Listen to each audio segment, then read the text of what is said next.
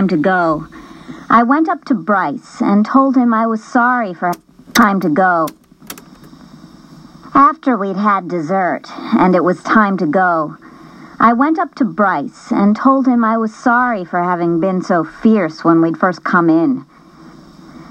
I should have let you apologize, and really, it was very nice of your family to have us over.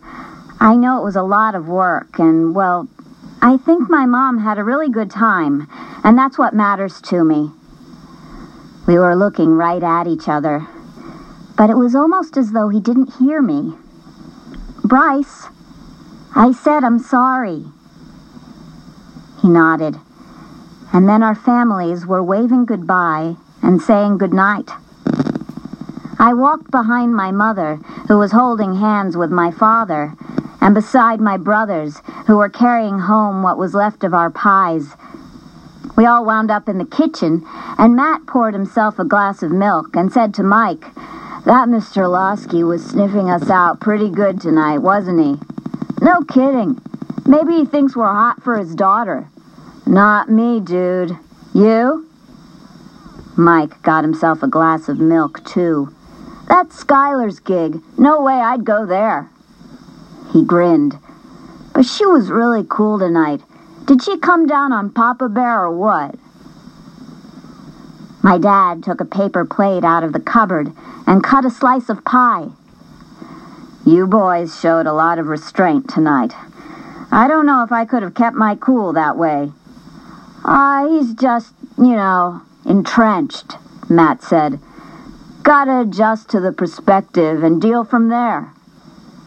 Then he added, Not that I'd want him as my dad. Mike practically sprayed his milk. Dude, can you imagine? Then Matt gave my dad a slap on the back and said, No way. I'm sticking with my main man here. My mom grinned from across the kitchen and said, Me too.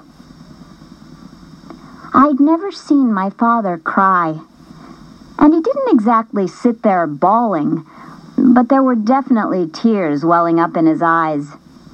He blinked them back the best he could and said, Don't you boys want some pie to go with that milk? Dude, said Matt as he straddled a chair, I was just thinking that. Yeah, Mike added, I'm starved. Get me a plate, too, I called, as Mike dug through the cupboard. But we just ate. My mother cried, Come on, Trina, have some pie. It's delicious. I went to bed that night feeling very full and very happy.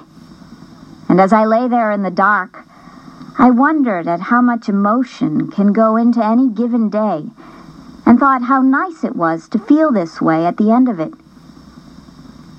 And as I nestled in and drifted off to sleep, my heart felt wonderfully free.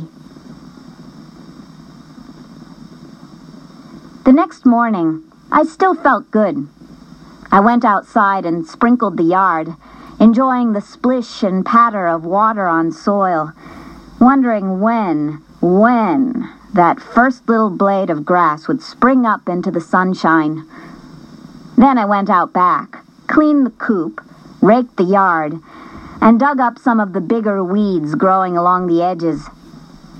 Mrs. Stueby leaned over the side fence as I was shoveling my rakings and weeds into a trash can and said, How's it going, Julianna?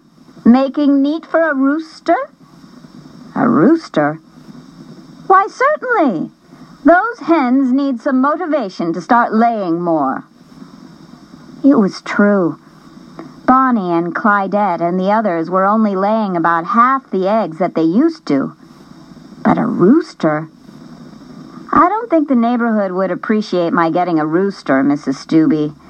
Besides, we'd get chicks, and I don't think we can handle any more poultry back here. Nonsense! You've spoiled these birds, giving them the whole yard. They can share the space, easily. How else are you going to maintain your business? Soon those birds won't be laying anything at all. They won't? Well, very little. I shook my head, then said, They were just my chicks that grew into chickens and started laying eggs. I never really thought of it as a business. Well, my running a tab has probably contributed to that, and I'm sorry. I'll be sure and get you the whole sum this week. But consider buying yourself a rooster with some of it. I've got a friend down on Newcomb Street who is positively green over my deviled eggs. I gave her my recipe, but she says hers just don't taste the same. She winked at me. I'm certain she'd pay handsomely for a supply of my secret ingredient, if it became available. She turned to go, then said, By the by, Julianna, you have done a mighty fine job on that front yard. Most impressive. Thanks, Mrs. Stueby, I called as she slid open her patio door. Thanks very much. I finished scooping up the piles I'd made and thought about what Mrs. Stueby had said. Should I really get a rooster? I'd heard that having one around made chickens lay more, whether they were in contact with each other or not. I could even breed my chickens and get a whole new set of layers. But did I really want to go through all of that again? Not really. I didn't want to be the neighborhood rancher. If my girls quit laying altogether, that would be just fine with me. I put away the rake and shovel, clucked a kiss on each of the hens, and went inside. It felt good to take charge of my own destiny. I felt strong and right and certain. Little did I know how a few days back at school would change all of that. This ends.